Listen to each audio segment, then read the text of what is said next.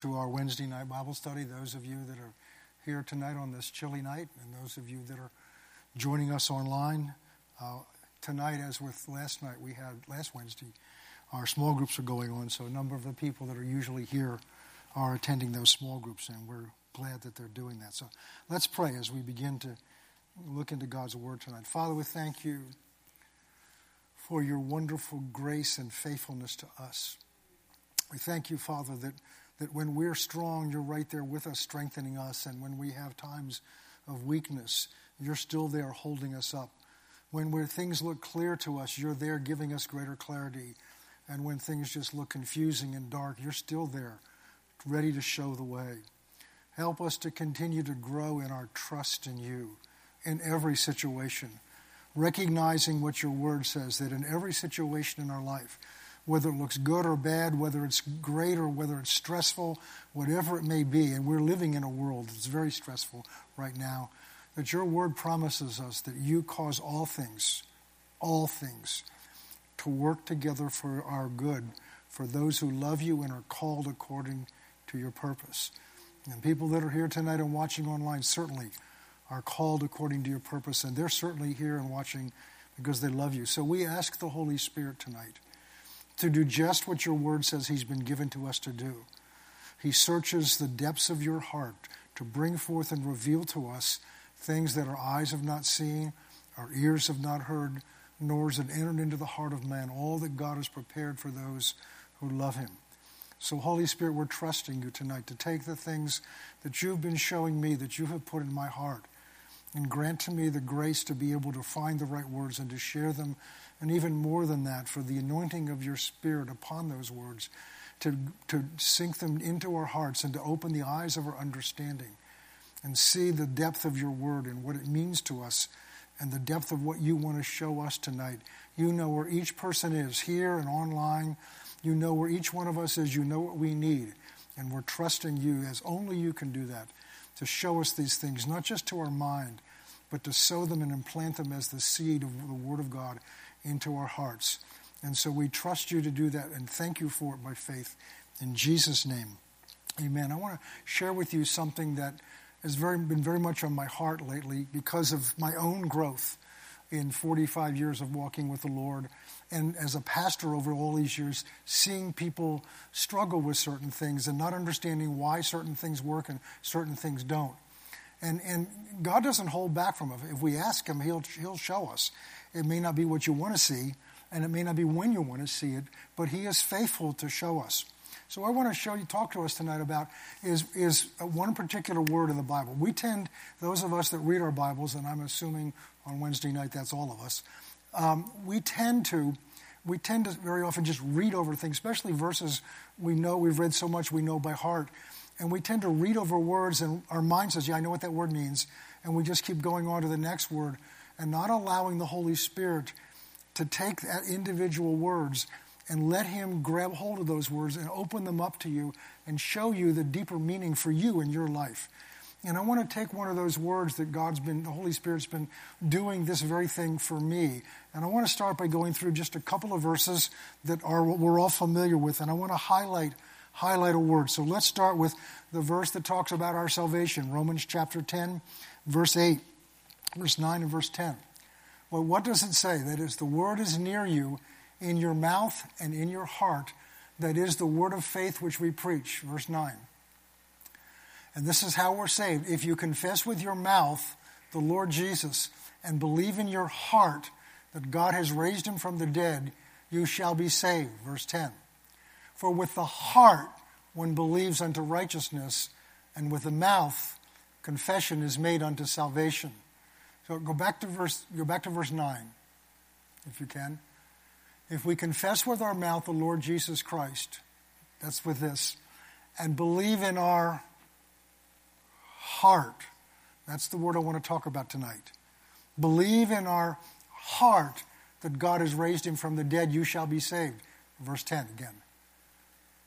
For with the heart one believes unto righteousness and with the mouth confession is made unto salvation.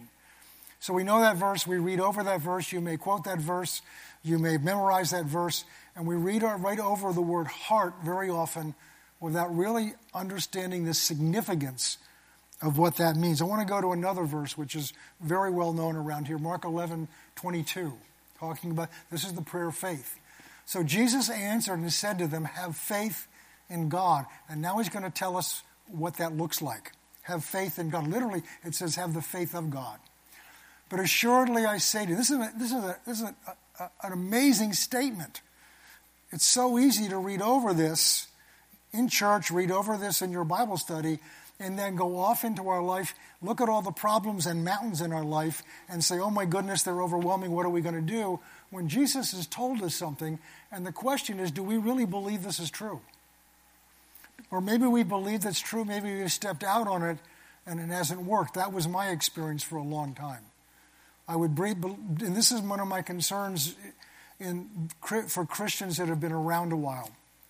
Because what happens is when you take God's word, you believe God's word, you begin to apply God's word, and it doesn't seem to be working in your life, and that happens over a period of time, there are two basic things that we tend to do. One is we just walk away and say it doesn't work for me or it doesn't work, and we just throw it out and, and maybe eventually leave church and just walk away from God or just get discouraged or go to some other church that doesn't teach these kind of things. Or what's more common is, and this is in some ways more dangerous, what's more common is we believe those verses in church. We believe those verses when we open our Bible, but we have two different categories in our mind. There's what I believe is true, and then I don't really expect it to happen in my life. And that's very often why it doesn't happen, because we don't expect it to happen in our life. And I believe tonight we're going to see one, one reason why that's so. At least it was a reason why God began to show me. So again, this is look at this promise. Assuredly I say unto you, that's Jesus saying this, not some theologian. I say unto you, whoever, now he's talking to the disciples, but the word whoever means it's not limited to the disciples, it's limited to whoever meets the qualification that's about to follow. Whoever's a great all inclusive word in the Bible. It means it's up to us, it's not up to God. So much of the, of the church believes that whatever happens is whatever God decides to happen. It's called the sovereignty of God, that doctrine of the sovereign. And God is sovereign, but they misunderstand what sovereignty is. They think sovereignty means God, everything that happens, God has made to happen. And that's just not scriptural. That leaves the devil out completely. It's like he has nothing to, he's no involvement, although Jesus dealt with him. The sovereignty of God means that nobody can make God do what he doesn't want to do. There's nobody higher than God. So clearly, God is sovereign. The other way I look at it is a sovereign God, as a sovereign act of his sovereign will, decided to give us free will so we can make our own choices. We didn't take that away from him because he is sovereign, he gave it to us. He gave to that man and that woman in the Garden of Eden and to all of us the free will to make choices of whether we're going to obey Him or not obey Him, follow Him, believe in Him, believe in His Word. That's a promise, that's a gift He gave to us. But we didn't take it from Him. If we took it from Him, He wasn't sovereign. But He gave it to us freely as an act of His sovereign will. So whoever means it's up to us. It's not just whether God does, God's already decided this. It's whether we will do what follows. And what follows? Whoever says to this mountain. So here again, we just read about how we're saved. With the mouth, confession is made unto righteousness. So our mouth has to be involved. We have to speak it out. And we'll talk a little bit more about that later on. For whoever says to this mountain, and that's a physical mountain in his case, but it was a problem, be removed and be cast into the sea, and here's the key, and does not doubt in his heart. There's that word heart again. Does not doubt in his heart, but believes, and the implication is there in his heart, that those things which he says shall be done. So if we don't say anything, there's nothing will be done. And he will have whatever he says. Verse 24. Therefore I say unto you, whatsoever things you ask when you pray, believe, and that implies with the heart, that, and that you receive them and you will have them. Next verse I want to look at before we start breaking this down is a verse that God began to deal with me about to open my eyes to some of these things. Proverbs 4:23. This is one of the most important verses to me in the Bible. Keep, some translations say guard. Keep your heart, there it is again, your heart with all all diligence. It's like an alarm's going off. It's as if a number of several years ago, uh, there was word got around in our community that there was somebody, some well, it turned out it was a kid, breaking into houses in the middle of the night. Wherever he could find an open window, he would go in and just steal things and come out. and he was caught because nowadays many people have these video, these cameras in their windows and he was stupid. He pulled the car up, got out right in front of a camera, and walked into a house, and they were able to identify him. But my point is, the word got around that this was going on. So I made sure, I always make sure my windows are locked, but I made sure my shades are down so he couldn't look in. My point is, I was on alert that there was a potential for somebody to try to get break into my house and because my house my family possessions are valuable to me I took whatever steps I felt were necessary to guard my house with all diligence because I valued what was in it.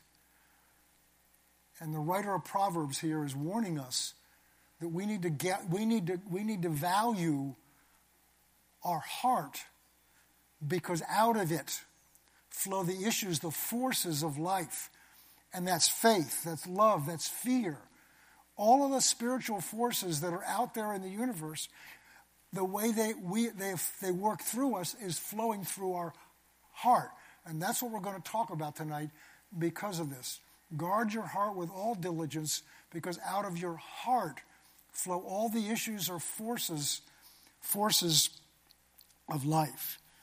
And this really began to change my life when I began to realize that my heart and the condition of my heart was crucial to my walk with God and the effectiveness of God working in my life and through my life. So I want to share with you tonight really simple things that, that I've learned. And I've seen,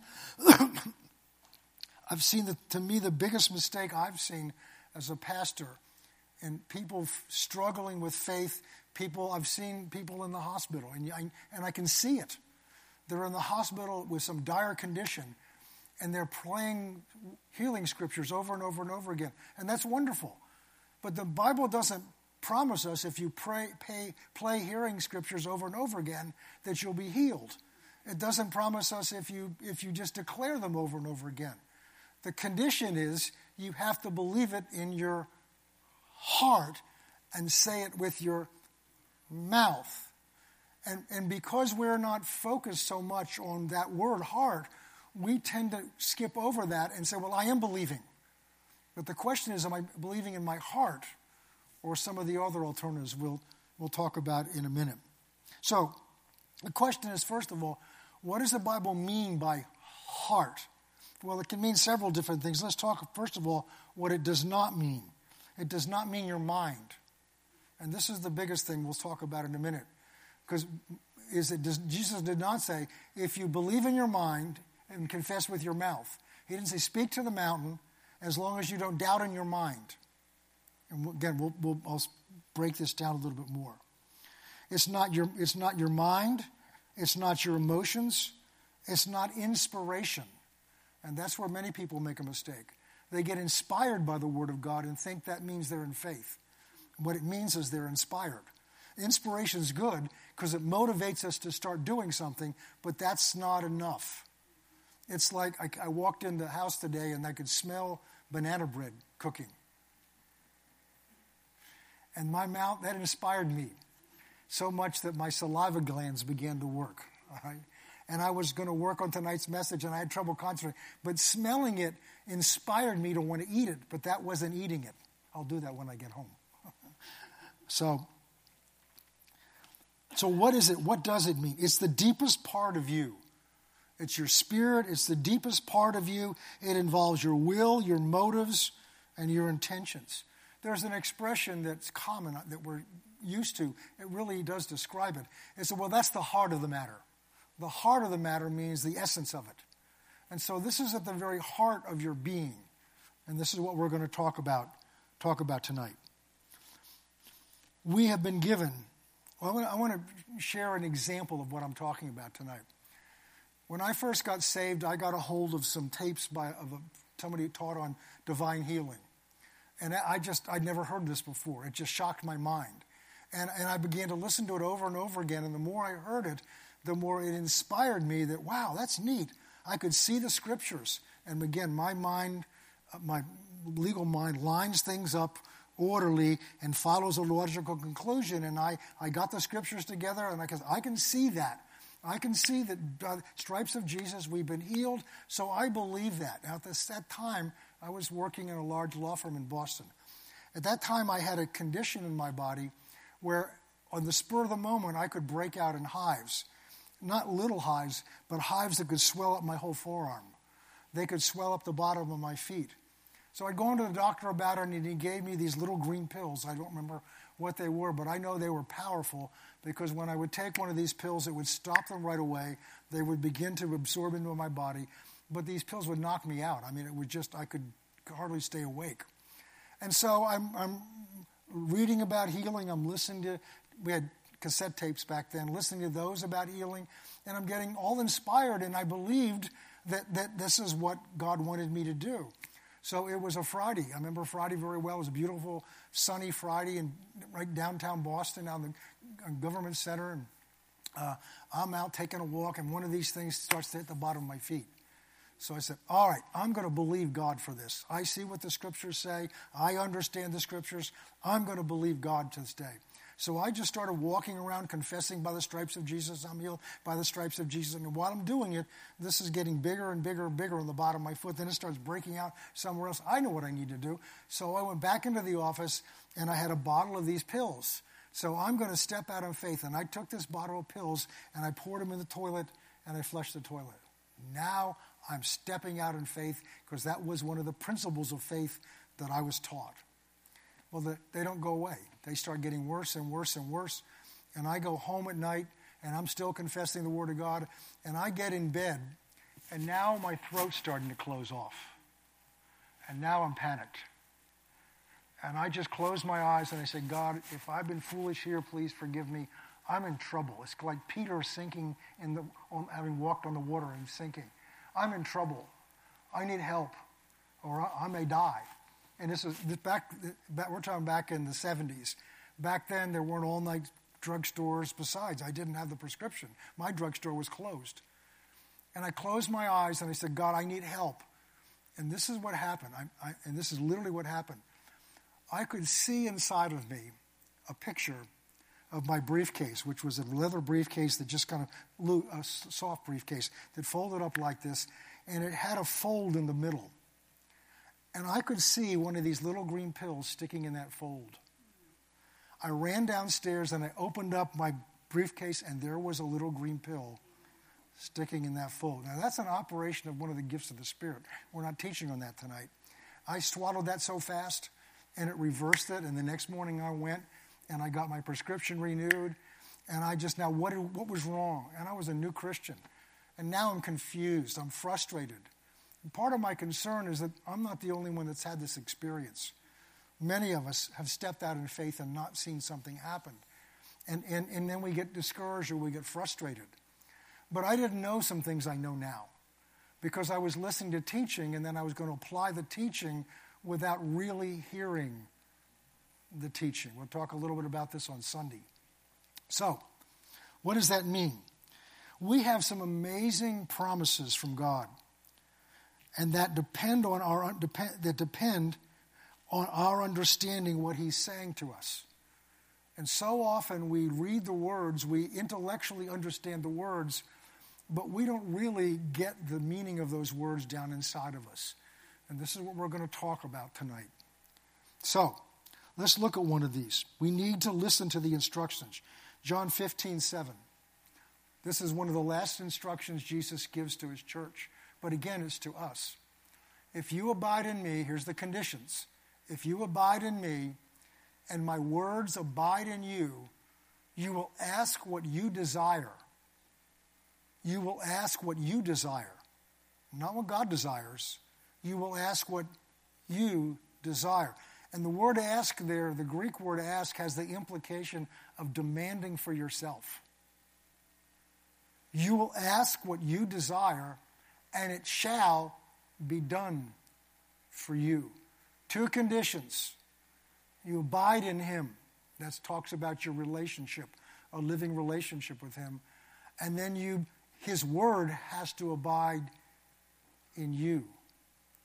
And we're going to develop that tonight. What does it mean for his word to, to, to abide in you? How do words abide in us? Well, to do that, let's go back to Proverbs chapter 4. These are the verses right before the verse we read in the beginning. My son. So it's a relationship here. Comes out of relationship. My son, give attention to my words. What does it mean? So here again, we can read over these very quickly. I, I mean, they're just second nature to me. What does it mean to give attention to my words? Ever being in class as a student, especially when you were younger, and, and it may have been you or maybe some friend of yours, the teacher's teaching and your mind's wandering. You're hearing the words, and the, the words are going in your mind, but you're not really paying attention to the words. Or, as a child, your mother or your father or parent tried to tell you something that they wanted you to do, and your mind was wandering because probably you didn't want to do it. Like it's time to wash the dishes, it's time to go to bed, or they're just giving you some instructions you're not interested in, and that's it. Pay attention. They're trying to get your attention. But this is something we have to initiate. It's an in, intentional paying of attention. Pay attention to what? Pay attention to my words. So that's not just reading them.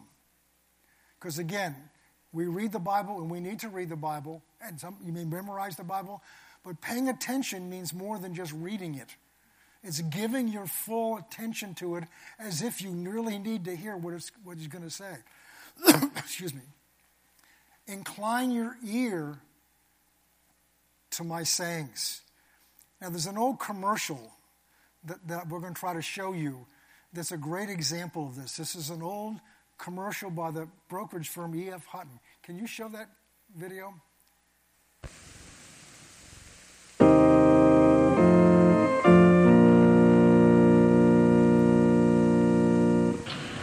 As I've been saying, that's only my broker's opinion. What does your broker think? My broker is E.F. Hutton, mm-hmm. and E.F. Hutton says. When E.F. Hutton talks, people listen. The question is when God talks, do we listen? They, the whole implication there was to promote E.F. Hutton was such a good brokerage firm that everybody wanted to know what their advice was because their advice is going to make you money. But we have here some wisdom and advice infinitely more valuable than E.F. Hutton. God's counsel, God's advice. And the question is are we paying attention to it? Are we inclining our ear? That means leaning in to hear it. I mean, I've got, I want to hear what they have to say. Is as if you're, you're, you're, you're, you're in your doctor's office and, and the doctors run some tests and they're going to meet with you now to give the results of that test. You want to hear what those instructions are they're giving you. So, because you're motivated, you know you need the information that that doctor is giving you. You'll pay special attention. You'll incline your ear, which means you're, you're tuning other things out because you, you want to, you need to hear what's being said. So the question is are we doing that with God's Word? The person that I'm thinking of that was in the hospital years ago, and I've seen this happen multiple times, where they're, where they're, they're, they're been diagnosed with something terminal.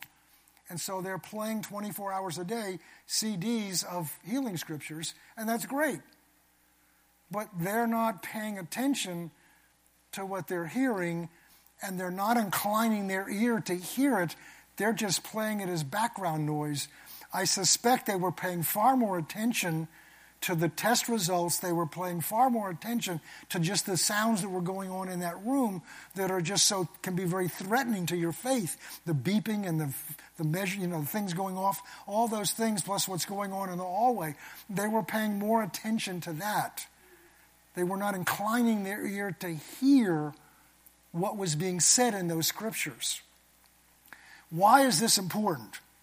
And then the third thing is incline your ear to my sayings, verse 21. Do not let them depart from your eyes. This is part of the advice that God gave to Joshua back when he took over for Moses about meditating in the Word, not letting it depart from his eyes. That, mean, that doesn't mean walking around with your Bible like that. That means keeping your attention on it. And we get distracted by things, and depending on what you're believing God for, if it's really serious, you may have to do some very serious changes in your lifestyle so that you're keeping that before you all the time. Because there's information trying to get in your mind all the time. And you have control over much of that. And so this is, these statements are very intentional. Do not let them depart from your eyes. And here it is again keep them in the midst of your heart. So, the point of all this, when Jesus says, If you abide in me and my words abide in you, he's talking about his words getting planted or sown in our hearts long enough to take root in our hearts and begin to bear fruit coming out of our mouth or out of the things out of the things that we do. Keep them in the midst of your heart means maintaining a guard and valuing what has been received because I have news for you our heart leaks. What you get in there today, if you don't keep maintaining it, life begins to it begins to leak out because we get distracted by so many things that are going on around us or in our own life plus we have an enemy whose sole purpose is to distract us his goal is to get that word, either keep that word out of your heart or make sure if it gets in there, it gets drowned out or comes out. But it's up to us to guard our hearts. So, what is this talking about? This is talking about meditating. Meditating on God's word. And this is the instruction God gave to Joshua so that he could overcome the obstacles that they were going to face. And this is the instruction we've been given. The way you get that word in your heart, the way that word gets down in your heart, the way that word abides in you is by meditating on it. So I want to talk a little bit about what meditating is, and then I want to go through a parable that Jesus teaches, which is a perfect example of all of this. So, first of all, you're all experts at med- meditating. You're all experts at meditating, some more than others, because it's really simple. If you can worry you can meditate. Because all worry is is meditating, but it's meditating on the lies of the devil, not on the Word of God.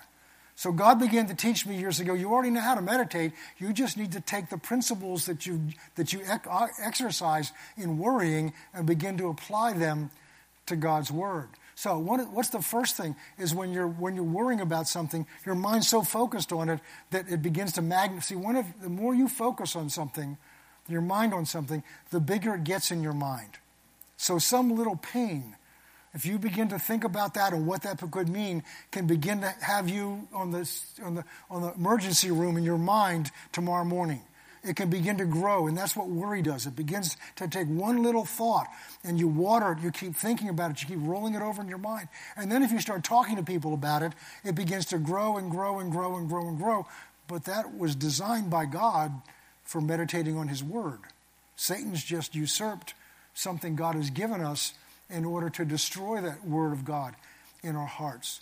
So the first thing we do is when we're taking a scripture is make sure you understand what it says. And there's some scriptures that are hard to understand. Peter said there were some things Paul wrote that he had trouble understanding. So don't take something you don't understand or ask God to give you understanding.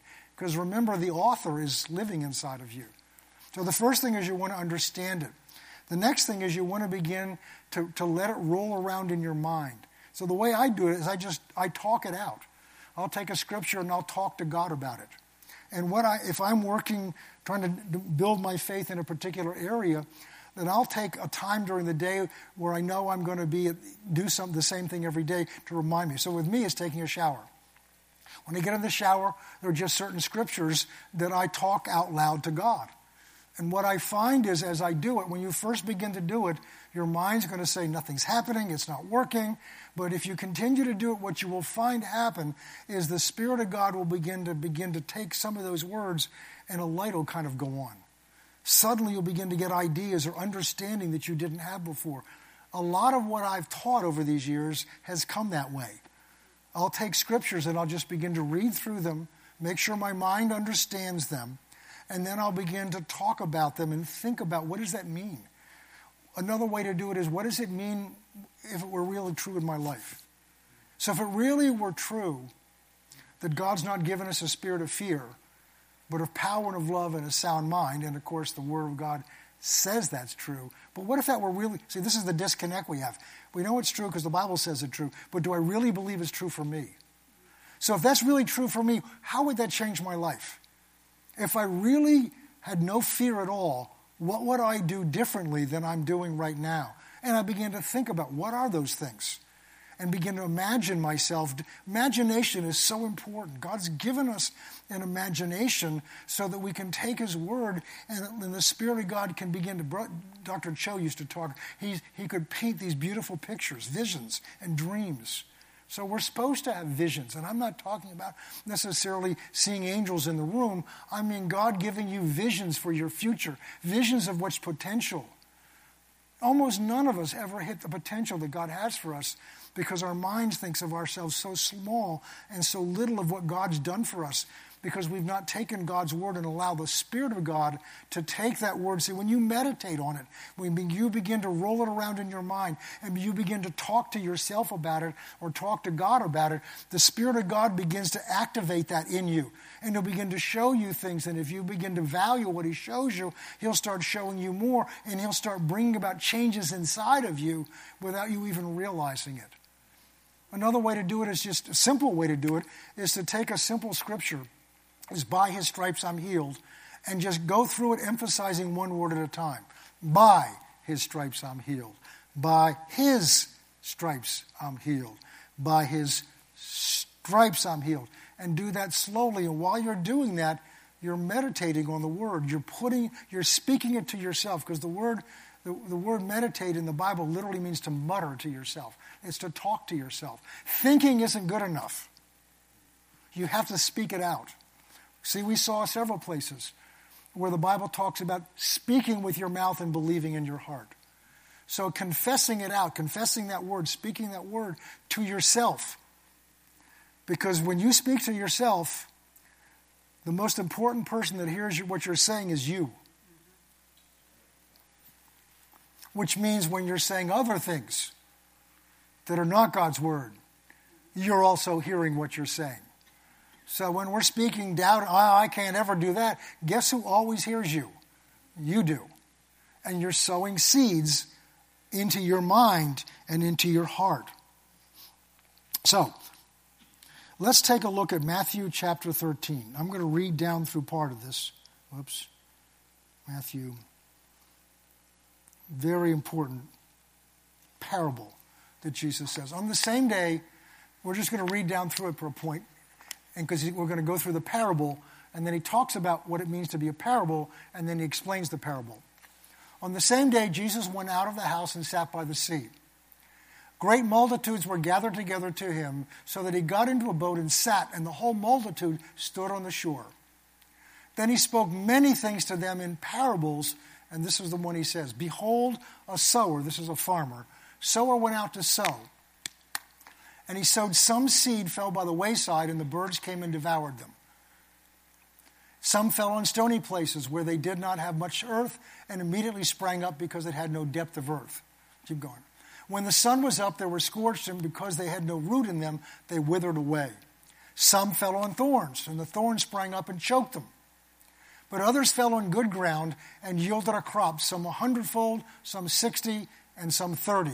Keep going. He who has ears to hear, let him hear. We're going to talk about this on Sunday. And the disciples came and said to him, Why do you speak to them in parables? See, they're asking a question. Okay, go ahead. And he answered them, said, Because it has been given to you to know the mysteries of the kingdom of heaven, but to them it's not been given. Now, again, we'll talk more about this on Sunday, but I'll give you a preview. This sounds on first blush like Jesus is saying, Look, I have a select few here, which is you guys. And they're all going, Yeah, that's us. But these turkeys down there, it's not been given to them to know. So God has ordained for these special group to know things that they've not been known. But that's not what he's saying here. That's not consistent with the character of God. Next verse. Here's the answer. For whoever, there's that word whoever again. Whoever has, to him more will be given, and he will be given in abundance. But whoever does not have, even what he has will be taken away from him. What's he talking about? He gave you the answer. Has what? He who has what he has, what more will be given to him. He who does not have, even what he has, will be taken away. That sounds like double talk. How can you take away from somebody something that he doesn't have? Well, the answer is in the verse before. He who has ears to hear. He who wants to hear, he who wants to hear what he hears, what he has, the knowledge he has, the understanding he has, more will be given to him because he wants to hear. But he who does not have ears to hear, even what he does understand, will eventually be taken away from him. And here's, he says, go, go, go to the next verse. That's why I speak to them in parables. See, Jesus, Jesus didn't just tell everybody the secrets.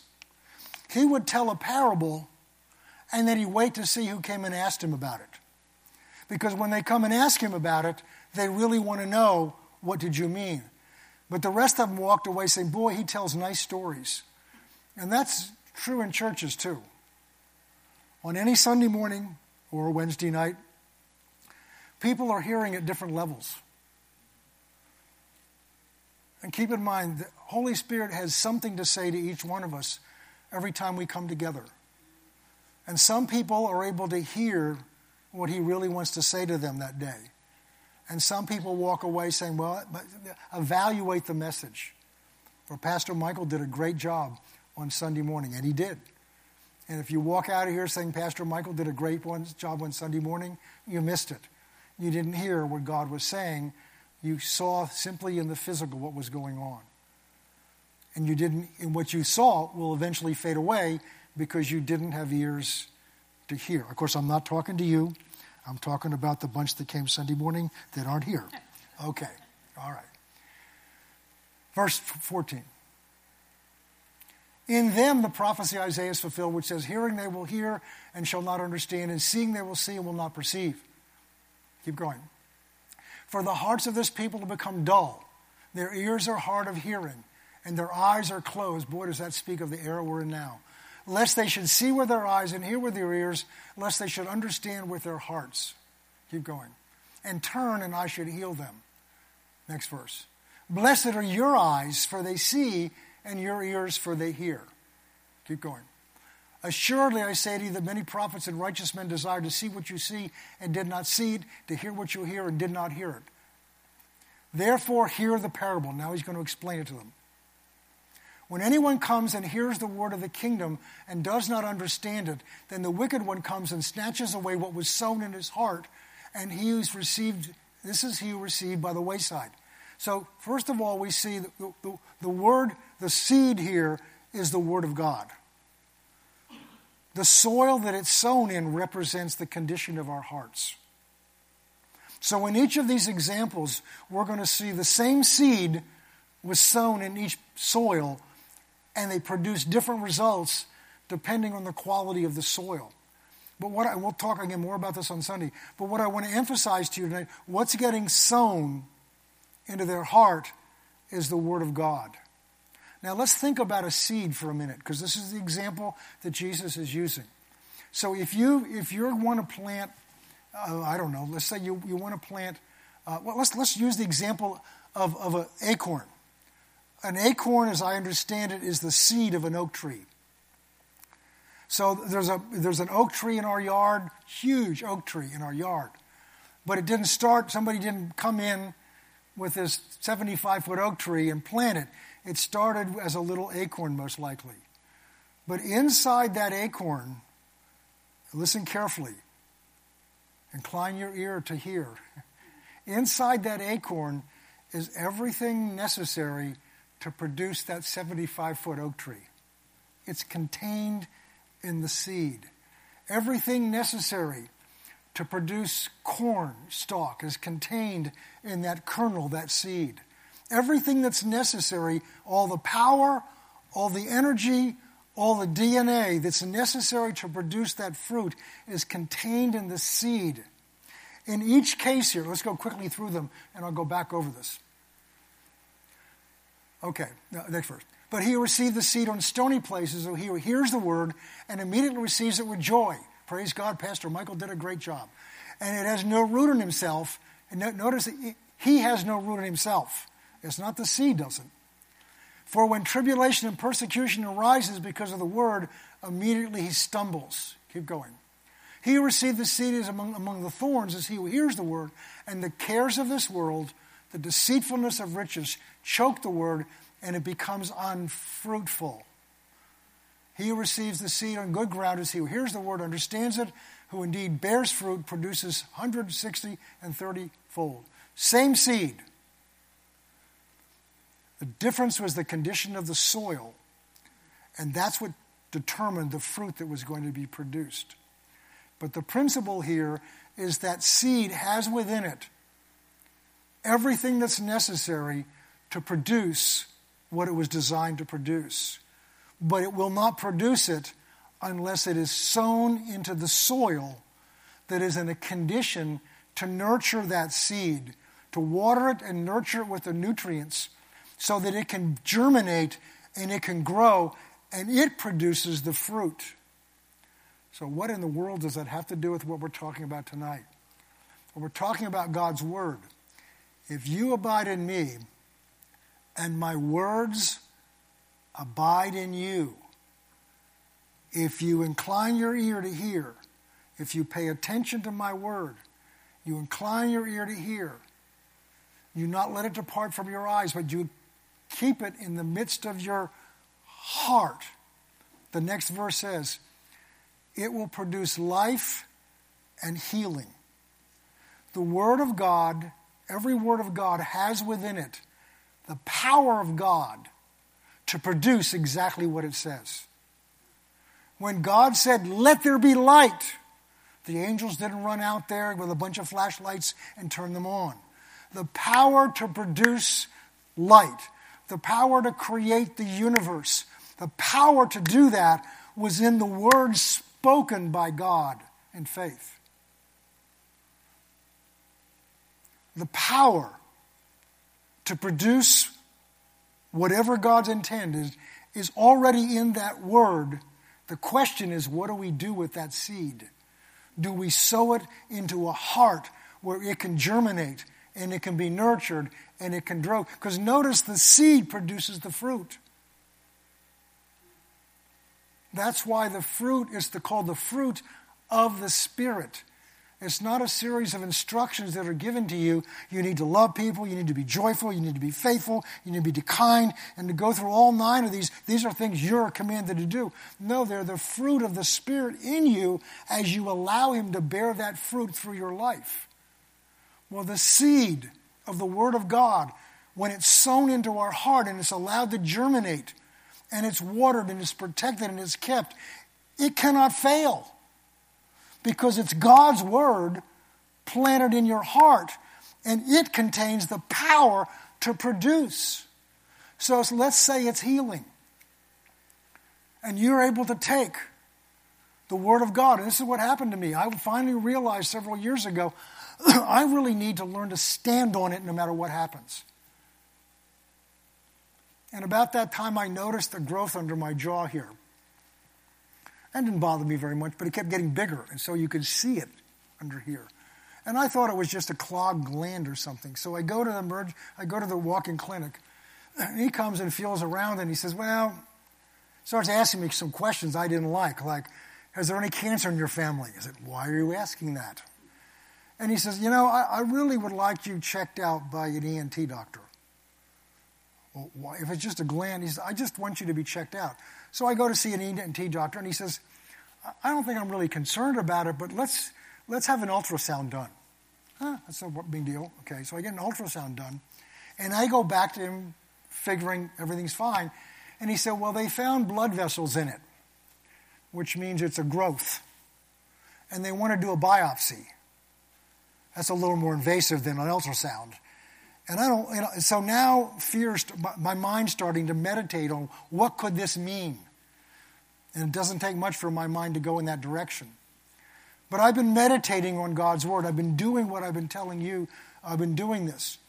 And so I just took a walk out and I just said, God, what do you want me to do? And, I, I, and he brought back to me the story of Peter getting out of the boat and walking on the water.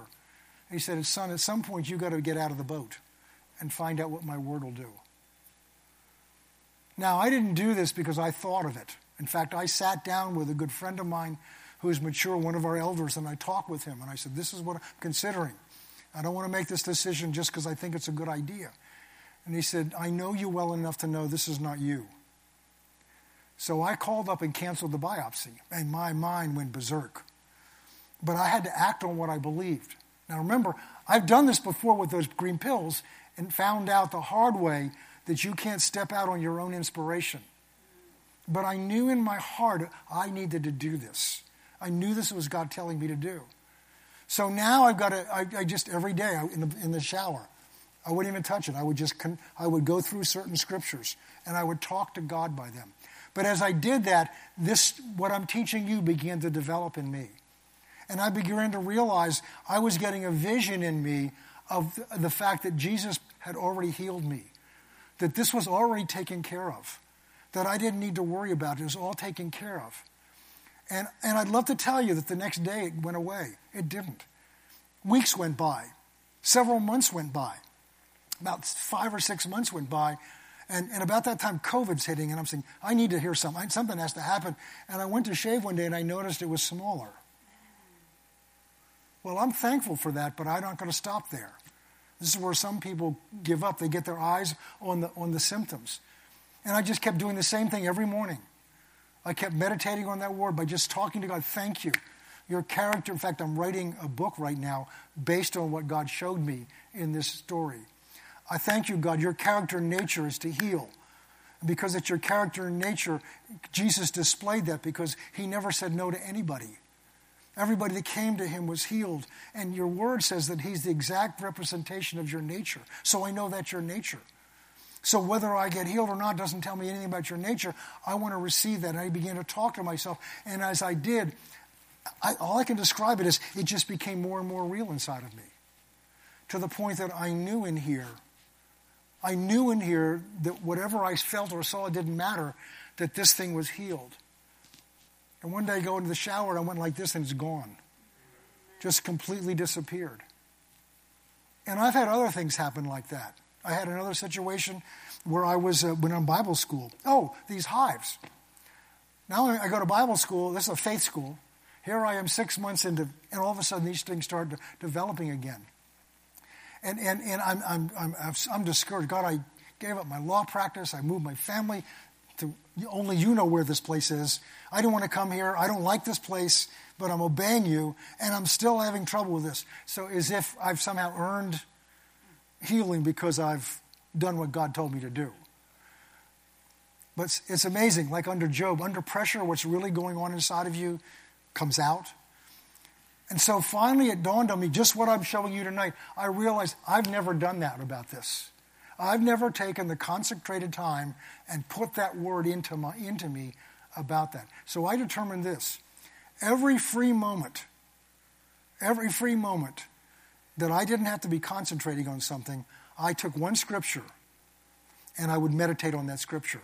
Just one scripture. So you don't need 20 of them, you need one that gets in you. Sometimes 20 of them, they're not going to all get in you. One of them gets in you.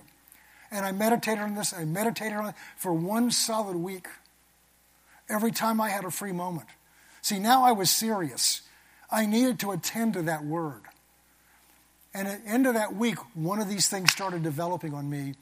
And I opened my mouth to speak to it, and the authority and power that came out of me scared me. I couldn't believe the authority that came out of me when I spoke to that hive, and it shrank right up and never came back. But I had put that word into my heart, and the word, once it got rooted in my heart, had the power and authority of God to reverse those hives. So, in my life, the times when I have not really received it, I look back and realize I'm really not determined. I've got this nagging cough for a couple of weeks, and, and, and, and yet there's something else I've just been healed of. And it's like, well, why haven't, but I really never did, I kind of coddled it.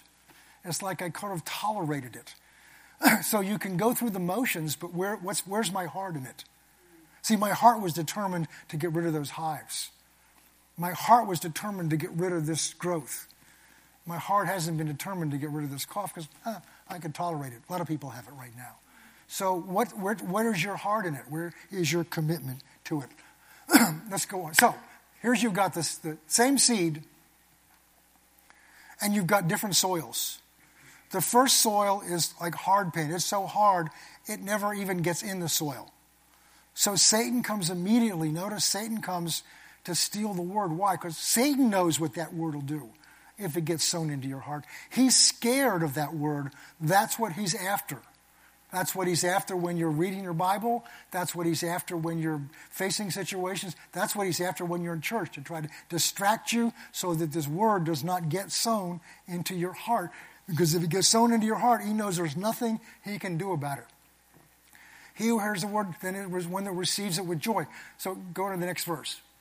It has no root in himself. So it gets in there, but it never develops root. So there's joy because when you hear the word, it inspires you. That's what happened to me with those little green pills, that, with the hives the first time. I listened to tapes and I got inspired. Oh, if they can do that, I can do that. But that's not faith, that's inspiration. And that's why it didn't work. And that's what happened. With no root in himself, he endures for a little while, but when trouble or persecution comes, notice it comes because of the word, immediately he stumbles. Why? Because it has no root in him. He who receives the word among the thorns is he who hears the word, and this is the biggest one. This is where most of us are.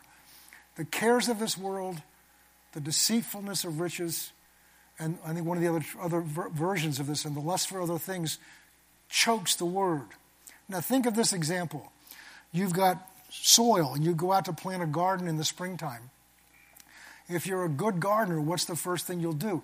You'll You'll till the soil, you'll, you'll, you'll turn, churn it up, and anything that's in there that could compete with the seeds you're going to plant, you remove. Weeds. My mother was a horticulturist. She knew the Latin name for the plants that we planted. And I, I she had a green, she, she could grow anything. I have a black thumb, I can kill anything. It's like, uh-huh. I didn't inherit that from her. But I know as a child, my job was to, my job was to pull up the weeds. And I hated that. I didn't understand why we couldn't leave the weeds there and just ignore them and let the flowers grow up. Because I didn't understand that and I really didn't care. I just didn't want to have to be pulling up the weeds. I now understand that those weeds compete with the nutrition that's in the soil to rob those seeds of the full benefit of the moisture and the nutrition. And so that's what these things are designed to do. The cares of this world, the deceitfulness of riches, and again, one of the other uh, versions of this parable says, the lust for other things, and it, it, what becomes unfruitful? The word sown in our heart becomes unfruitful. So it's important to understand this process. So as you look back on your life, maybe things that you've been believing God for, maybe things that you've believed God for in the past and you never saw it happen. And what was your reaction with that? Did you get discouraged and just say, well, I guess it didn't work this time? Or did you find out why? Ask why. Notice every time something didn't work the way the disciples thought they should, they pulled Jesus aside and asked him why. And Jesus never said, Well, it's not for you to know. He told them why. I mean, there was the one guy, the father of the, of the, the when Jesus and, uh, and the two disciples were up on the Mount of Transfiguration and they come down the three disciples. They come down, and the other nine are down there, and there's a turmoil going on.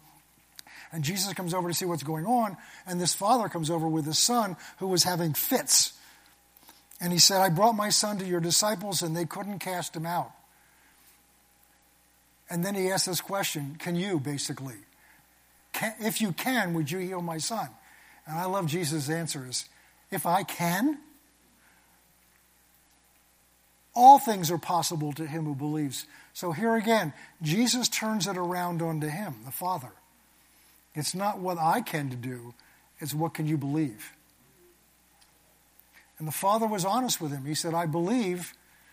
And he did. He believed him enough to bring his son to the disciples, but he recognized my belief's not enough. Help my unbelief. And Jesus commands the demon to come out. Now it's interesting because the disciples, the nine, then come to him afterwards and said, How come we couldn't cast it out? Which means they had expected they ought to be able to do that. So they must, we, we know they had experience because in Luke chapter 9 and then again in Luke chapter 10, Jesus sends the 12 out and then he sends the 70 out and he tells them to heal the sick, raise the dead, and cast out demons. And they come back with this glowing report. Master, even the demons are subject to us in their name. So they'd seen this result, but here they didn't see the result. So they pull him aside. Notice they did it privately. And they said, How come we couldn't cast that demon out? And there's two different versions of the answer. In one of the Gospels, Jesus said, Because of your unbelief, if you have, this is again, if we often think, Well, I don't have enough faith. Well, here's what Jesus said all it takes faith is the size of a grain of a mustard seed. I used to have a mustard seed, it's the tiniest of seeds. So it's not the size of your faith, it's what you do with it. It's not how much faith, because the devil, well, you don't have enough faith, that's your problem. Well, the problem most often is not that I don't have enough faith, it's what else is competing with that faith, and what have I done with it? Have I sown that word in my heart? so that it becomes part of me? And have I kept out of my heart those things that would rob it of its power? To me, it, you can't, Satan can't rob God of his power, but he can rob God's word from having power in us. Jesus said at one point to the Pharisees, Your traditions, listen to this, your traditions have made of no effect the word of God. The word of God is the most powerful force in the universe, but man's thinking can make God's word of no effect to them. So, to sum it up,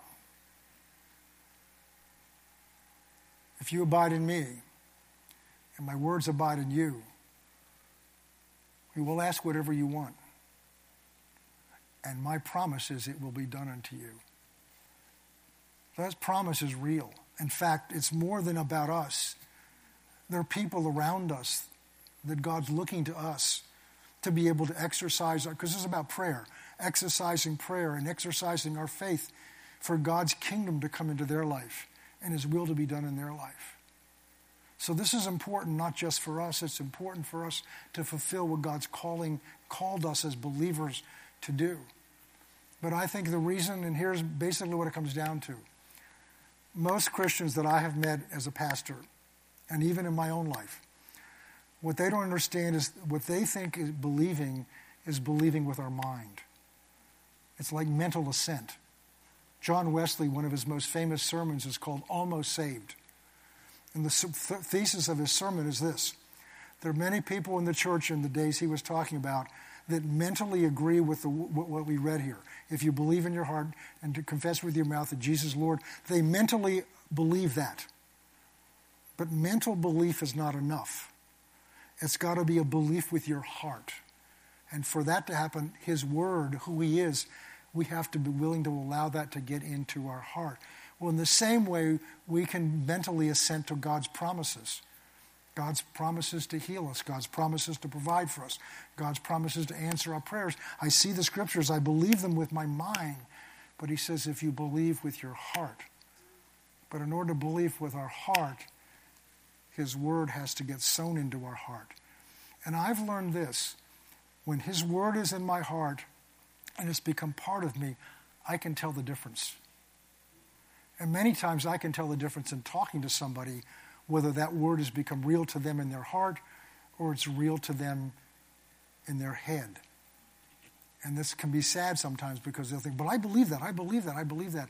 And I'm not going to argue with them, but I know, I know that I know it's not yet down in their heart. You'll know it when it gets down in your heart because you know that you know that you know that that word is true for you. Let's pray. Father, we thank you for your counsel. We thank you that your word not only gives us promises, but it gives us instructions on how to read them, how to receive them. And so we pray tonight that the seed of your word that's been sown into all of our hearts will go deep into our hearts, that your precious spirit will cause it to be germinated. You will begin to take the seed and begin to, to expand it in our hearts so that we can see in situations our own life right now, whether we're believing with our mind or we're believing with our heart. And where we're in our mind, help us to grow and to, re- to learn how to receive that word in our heart and bring back to our remembrance the things that we've heard tonight when we face the situations in our life, in our home, in our family, in our job, and in the world around us. And for these things, we thank you in advance. In Jesus' name, amen and amen.